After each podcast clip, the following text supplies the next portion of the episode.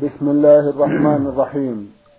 الحمد لله رب العالمين والصلاة والسلام على نبينا وسيدنا محمد وعلى آله وصحبه وسلم. مستمعي الكرام السلام عليكم ورحمة الله وبركاته وأسعد الله أوقاتكم بكل خير. هذه حلقة جديدة مع رسائلكم في برنامج نور على الدرب.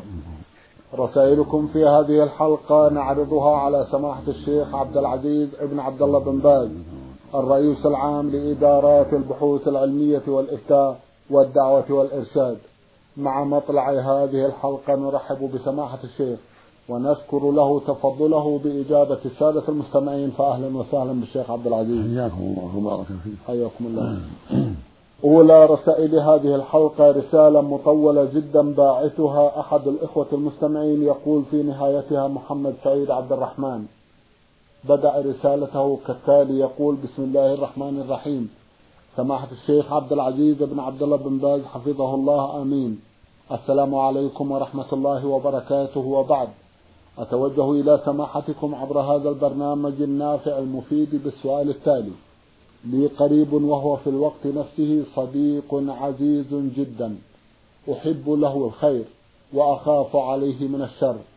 شاب جامعي ذو أخلاق طيبة جدا. محافظ على الصلوات في المسجد ويحضر المحاضرات والندوات الدينية في كثير من الأحيان. طلق والده والدته منذ حوالي سنتين أو أكثر وتزوج غيرها. ووالدته لها عدة أولاد ذكور لكنها استقرت عنده هو لرحمته لها وبره بها. وقد قال لي والده يوما لمعرفته أنني صديق لابنه المذكور إن كنت تحب إن كنت تحب فلانا فانصحه فإنه عاق لي. ثم أخذ يشتكي من معاملته له وأنه لا يحترمه.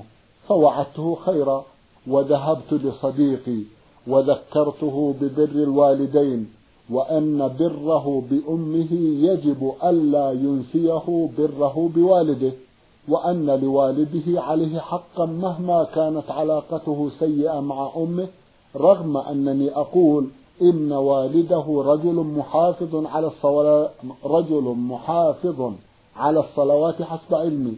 قائم بواجبه نحو أولاده وصالا لرحمه وإن كان فيه بعض القسوة على زوجته التي طلقها.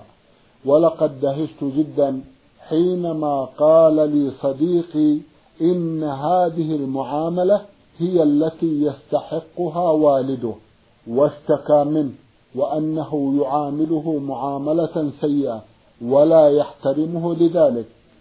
فهو يعامله بنفس معاملته. فذكرت له أن ذلك لا ينبغي وأن الوالد وإن ضرب ولده أو كان فاحشا عليه بالكلام ولو بدون سبب ولو أمام الناس فإن الولد يجب أن يصبر. ومن الدين والشرف والكرامة طاعة الوالد وعدم معصيته فما بالك بمخاصمته ورد الكلام عليه. فقال لي صديقي هذا أبي يعرف قدر نفسه جيدا ولو حدث وفعل معي ما ذكرته لضربته ولجعلته عبرة لغيره. فلما سمعت هذه المقالة علمت أن النصيحة لصاحبي من قبلي لن تجدي وأنه إما يجهل عظم عقوق الوالدين أو أنه عاص لله على علم وبصيرة.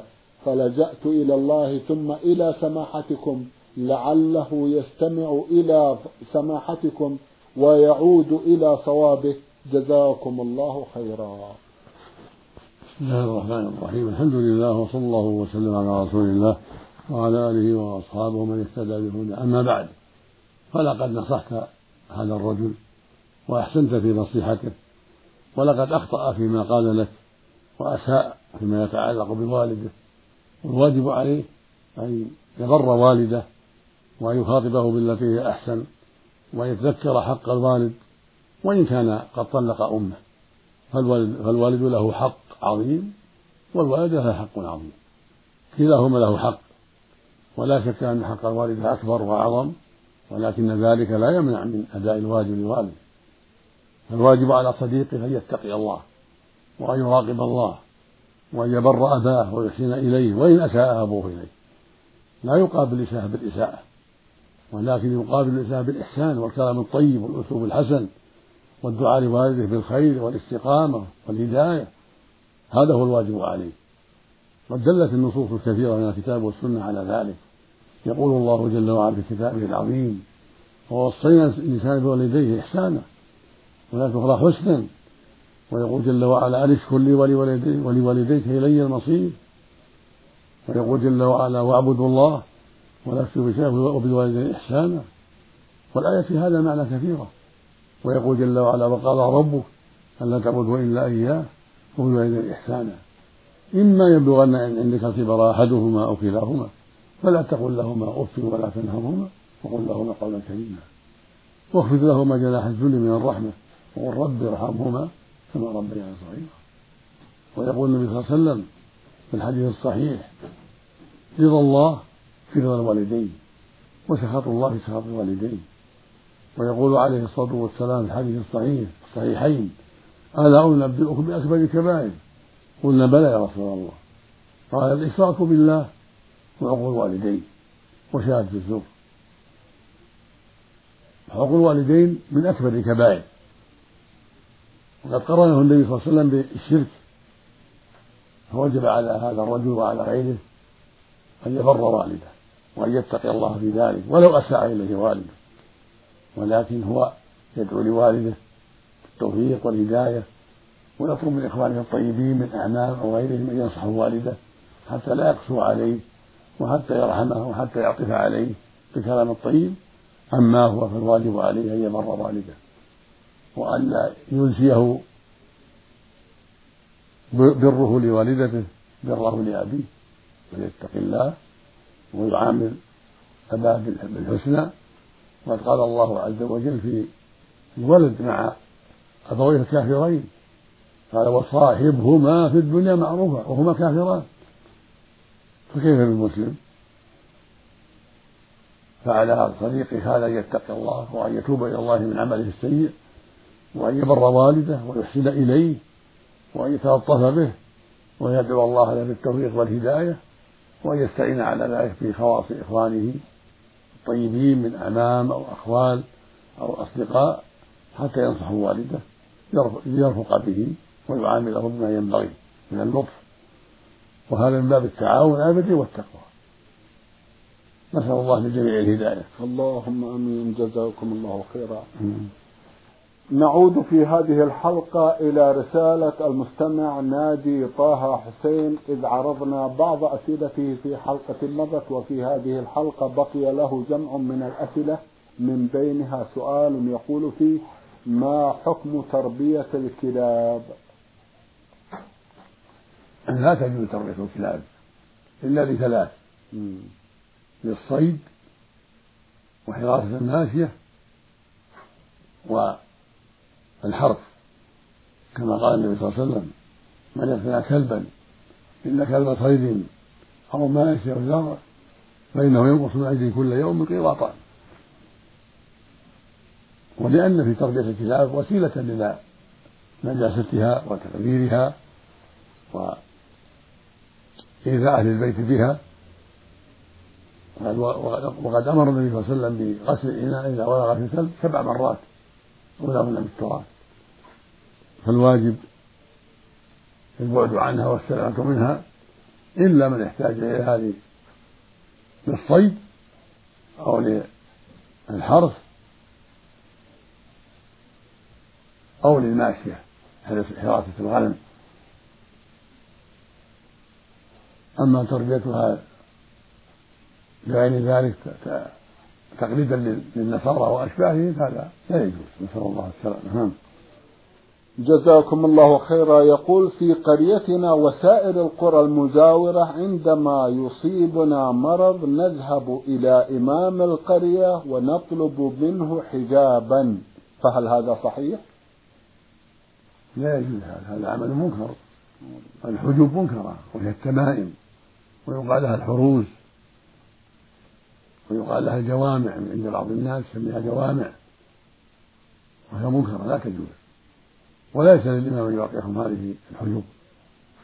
لقول النبي صلى الله عليه وسلم من تعلق تميما فلا أتم الله له ومن تعلق ودعه فلا ودع الله له. وفي رواية أخرى من تعلق تميمة فقد أشرك. التمائم لا تجوز وهي الحجب لا يعلقها في عضده ولا في رقبته لا الرجل ولا المرأة ولا الطفل ولا الكبير. كل هذا منكر. حتى ولو كانت من القرآن أو من الأدعية المباحة لا يجوز. لأن الرسول عمم وأطلق ولم يستثني شيء عليه الصلاة والسلام. وليسد الذريعة أيضا. نعم. جزاكم الله خيرا. فسروا لنا قول الحق تبارك وتعالى وإذ قال ربك للملائكة إني خالق بشرا من صلصال من حمأ مسنون. هذا هو آدم عليه الصلاة والسلام خلقه الله من طين. من التراب والصلصال هو الطين الذي يبس حتى صار له صلصلة. والحماء المسنون هو الطين الذي صار له رائحة. يقول لمكته في الماء في, مع مع مع الماء فالحاصل أن الله خلقه من صلصال من حماء مسنون وهو التراب الذي مزج بالماء حتى صار له صلصلة. وحتى أنتن فصار حماء له رائحة. نعم. جزاكم الله خيرا. حدثونا عن شفاعة النبي صلى الله عليه وسلم إذ أني سمعت عن هذا بعض الشيء وأريد أن أستدرك كثيرا مما فاتني حول هذا الموضوع. جزاكم الله خيرا. النبي صلى الله عليه وسلم له شفاعات. منها شيء يختص به ومنها شيء يشترك معه الناس فيه.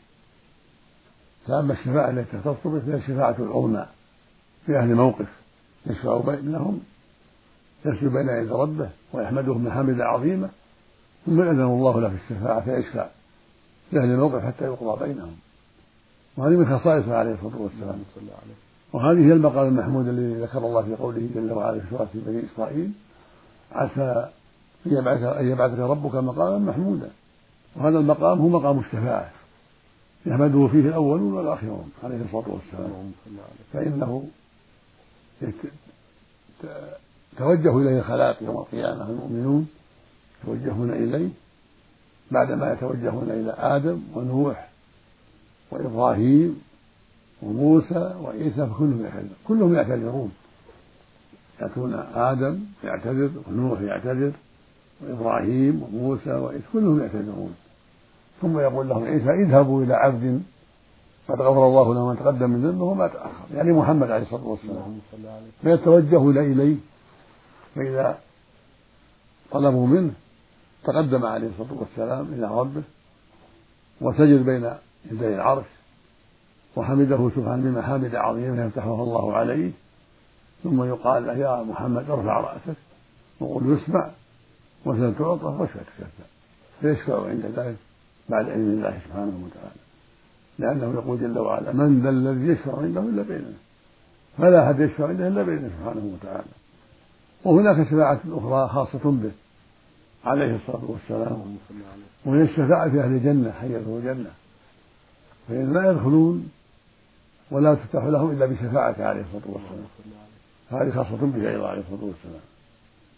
وهناك شفاعة ثالثة خاصة به وبأبي طالب عنه. وهو أنه شفع له حتى صار في ضحضاح من النار. وهو مات على الكفر بالله.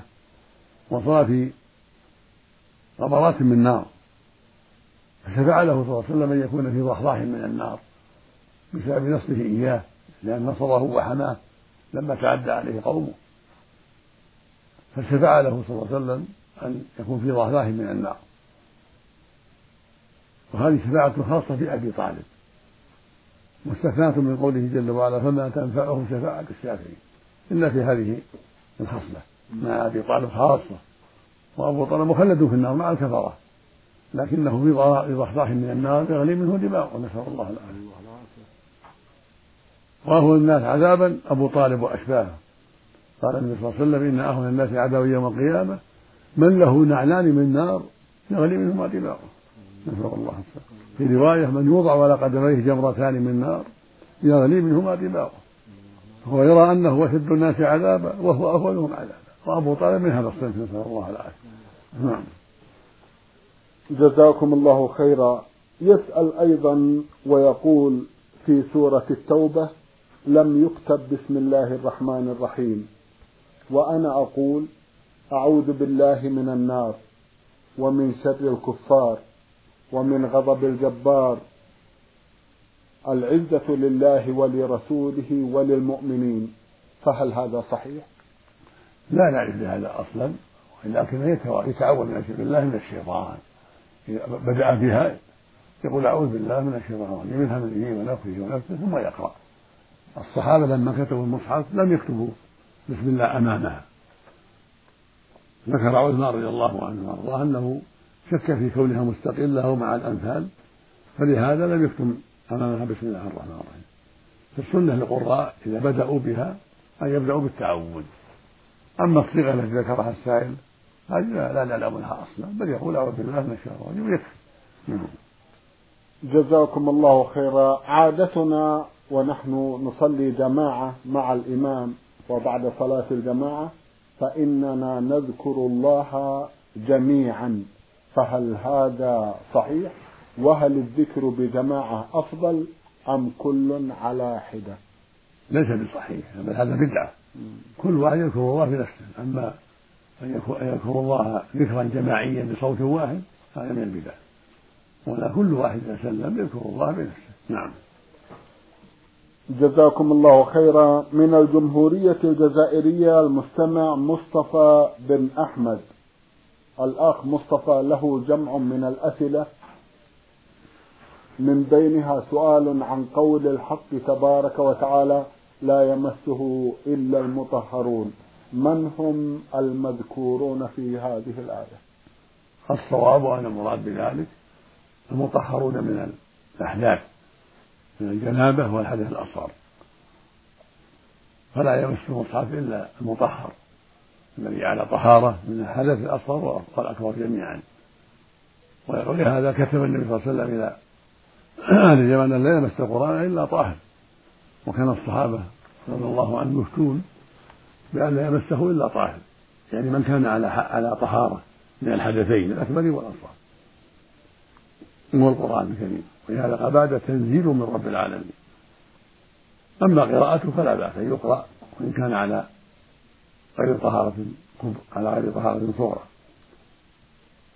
أما الكبرى فلا بد منها حتى ولو كان من غير مصحف لا يقرأه الجنوب أما من على حدث أصغر فلا بأس أن يقرأه عن ظهر قلب. ولا يشترط فيه الطهارة لكن لا يمس المصحف إلا بطهارة. اختلف العلماء في الحال والنفساء هل هما كالجنوب أم لهما أن يقرأ أن تقرأ عن ظهر قلب؟ يعني مدة مدتهما تطول. والصواب أنهما ليس ليستا كالجنوب لأن مدتهما تطول فلا تقاسان على الجنوب والصواب أن لهما القراءة عن ظهر قلب كالمحدث حدث أصغر نعم. جزاكم الله خيرا. سمعت في إحدى حلقات هذا البرنامج سؤالا يتعلق بكيفية قص الشارب وإعفاء اللحى ولكن فاتني تمام الجواب. أرجو أن تعيدوا لي ذلك. جزاكم الله خيرا. السنة قص الشارب بحيث لا يحريه في كله بل يجتهد في قصه قصا تاما مثل ما قال أحفو الشوارب لكن لا يكون حلقا. يكون له أساس بقية حتى يعرف أنه شارب. والنبي صلى الله عليه وسلم قال قص الشوارب جز الشوارب. وقول واحفو الشوارب يفسر بقول جزوا ليس معناها الحلق وإنما معناه وإنما معناه مبالغة حتى لا يكون له سبالات وحتى لا يكون يقع, يقع في شرابه إذا شرب بل يكون خفيفا جدا لا يتأذى به في شربه ولا في كلامه في قوله صلى الله عليه وسلم قص الشوارب وأعفوا اللحى. قص الشوارب وغسلوا اللحى. ولا يجوز ترك ذلك أكثر من أربعين ليلة. لما ثبت عن أنس رضي الله عنه في صحيح مسلم قال وقت لنا في قص الشارب وقلب الظهر وقلب الظهر ونكس الإبط وحلق العانة ألا نترك ذلك أكثر من أربعين ليلة. ورواه أحمد وغيره بلفظ وقتنا رسول الله صلى الله عليه وسلم هذا شيء من الرسول صلى الله عليه وسلم يتضمن أن لا يزيد على أربعين ليلة بل يقص شاربة قبل ذلك وهكذا يقلم أظفاره وينتف إبطه ويحلق عانته قبل كمال الأربعين. يلاحظ يلاحظ هذا ويواظب عليه. نعم.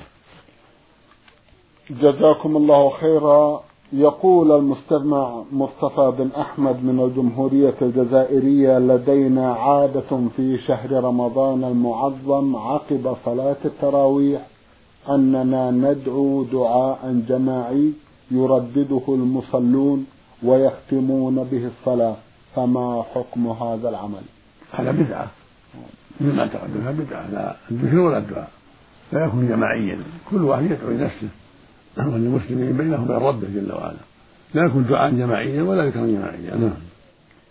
جزاكم الله خيرا. رسالة مطولة من المستمع حنوف من محافظة المنوفية في جمهورية مصر العربية يقول إنني في سن العشرين وقد ارتكبت كثيرا من المعاصي. هل يغفر لي ما فعلت إذا تبت إلى الله؟ ولم أعد لعملها مرة أخرى؟ نعم من تاب تاب الله عليه. إذا تبت إلى الله توبة صادقة مشتملة على الندم على الماضي والإقلاع من الذنب والعزم أن لا تعود فيه تاب الله عليه. وإن كان عندك حق لأحد تعطيه حقه. عندك مظلمة في مال أو في ذنب تعطي صاحب الحق حقه. هذا من تمام التوبة. لأن الله سبحانه يقول وتوبوا إلى الله جميعا أيها المؤمنون لعلكم تفلحون. ويقول سبحانه قل يا عبادي الذين أسرفوا على أنفسهم لا تقنطوا من رحمة الله لا تيأسوا.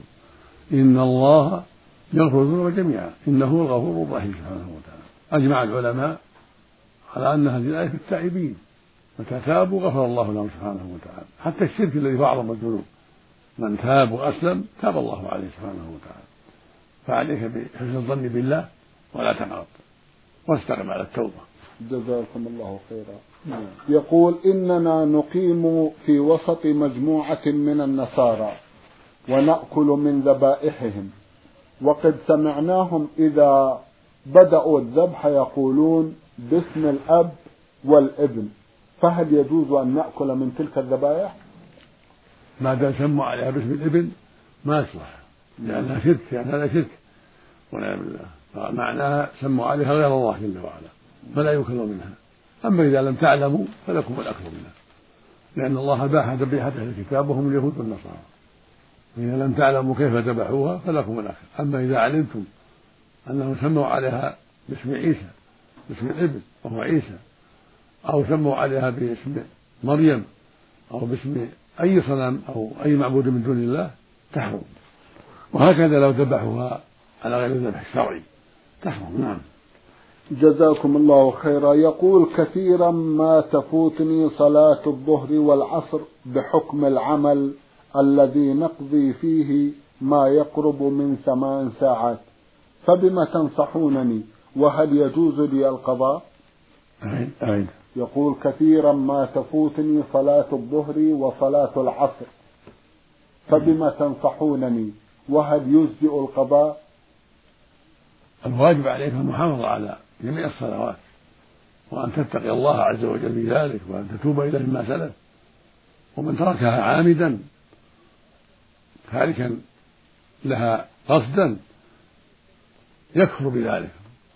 وعليه التوبة إلى الله من ذلك ولا يقضي عليه التوبة. وإن قضى فلا بأس. خروج من خلاف من قال لا يكفر إذا كان لم يجحد وجوبها. أما من جحد وجوب الصلاة كفر بإجماع المسلمين. لكن من لم يجحد وجوبها ولكن يتكاسل في بعض الأحيان هذا جملة من أهل العلم يقولون لا يكفر وعليه القضاء. لكن الصواب أنه يكفر بذلك وأن التوبة تكفي. فإذا قضى فلا بأس. نسأل الله السلامة. نعم. جزاكم الله خيرا. مستمع أيضا يسأل سؤال قريبا من السؤال السابق يقول إذا فاتني أداء صلاة العصر والمغرب وذلك لسبب خارج عن إرادتي ودخل العشاء فهل يجوز قضاؤها مع العشاء؟ يقول إذا فاتني أداء صلاة العصر والمغرب.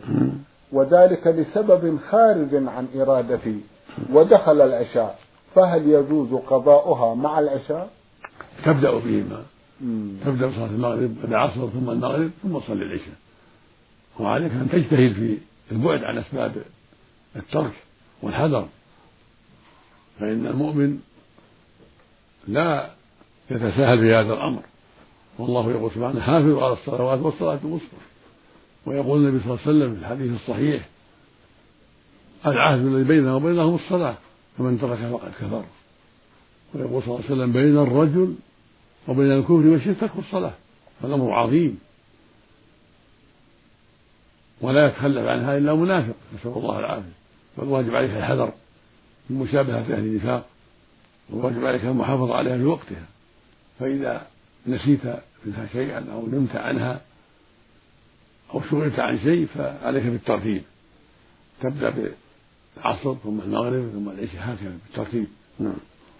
جزاكم الله خيرا المستمع صلاح علي عبد العزيز من جمهورية مصر العربية محافظة سوهاج بعث بعدد من الأسئلة من بينها سؤال يقول في هل الإنسان مخير أم مسير؟ هذا هو مخير ومسير هو مخير قال الله تعالى لمن شاء منه يستقيم وما تشاءون إلا يشاء الله رب العالمين. قال تعالى هو الذي يسيركم في البر والبحر. فهو مسير من جهة أن قدر الله نافذ فيه وأن الله قد سبق في علمه كل ما يفعله العباد.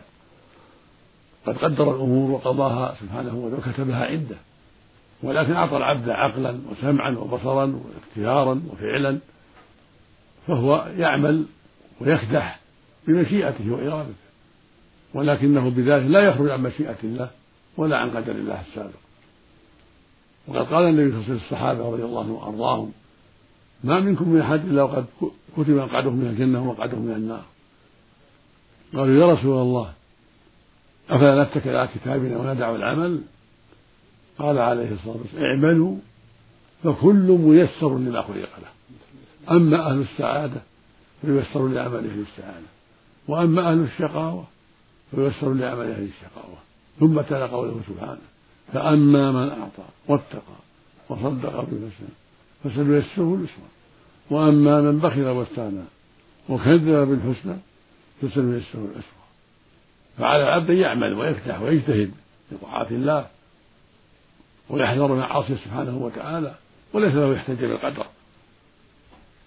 قدر الله نافذ في عباده ولكنه جعل للناس أسماعا وأبصارا وعقولا وأعطاهم قوى وأمرهم بالأسباب. نعم. جزاكم الله خيرا. هل تجوز فريضة الحج إذا أنشأت لها من خارج بلدي؟ يقول هل تجوز فريضة الحج إذا أنشأت لها من خارج بلدي؟ نعم نعم إذا كنت مثلا من أهل الرياض وأنشد السفر من المدينة وأنت زرت المدينة وأنشد السفر منها إلى مكة للحج كفى ذلك. أو زرت جدة للحاجة ثم أدرك الحج وأحرمت من جدة أجزأ الحج. أو مكة نفسها زرتها لحاجة أو لقريب وصديق ثم جاء الحج تحرم مع الناس بالحج ويكفيك ذلك ويجزئك وعليك العمرة أيضا إن كنت ما اعتمرت. نعم. جزاكم الله خيرا. المستمع صبري عبد الله حبيب الجوري فيما يبدو. بعث برسالة يسأل فيها عن صلاة الوتر ويقول هل يشترط لها تسليمتان أم تسليمة واحدة تكفي؟ تسليمتان مثل بقية الصلوات. نعم تسليمتان. هذا يسلم تسليمتين. في النافلة والفريضة عليه الصلاة والسلام. اللهم صل وسلم. إذا يصلي ركعتين ويسلم ثم يأتي بواحدة؟ نعم هذا السنة. هذا الأفضل. وإن صاد الثلاث فلا بأس. جزاكم الله خيرا. يسأل عن قضاء صلاة الوتر في النهار وكيف يكون ذلك؟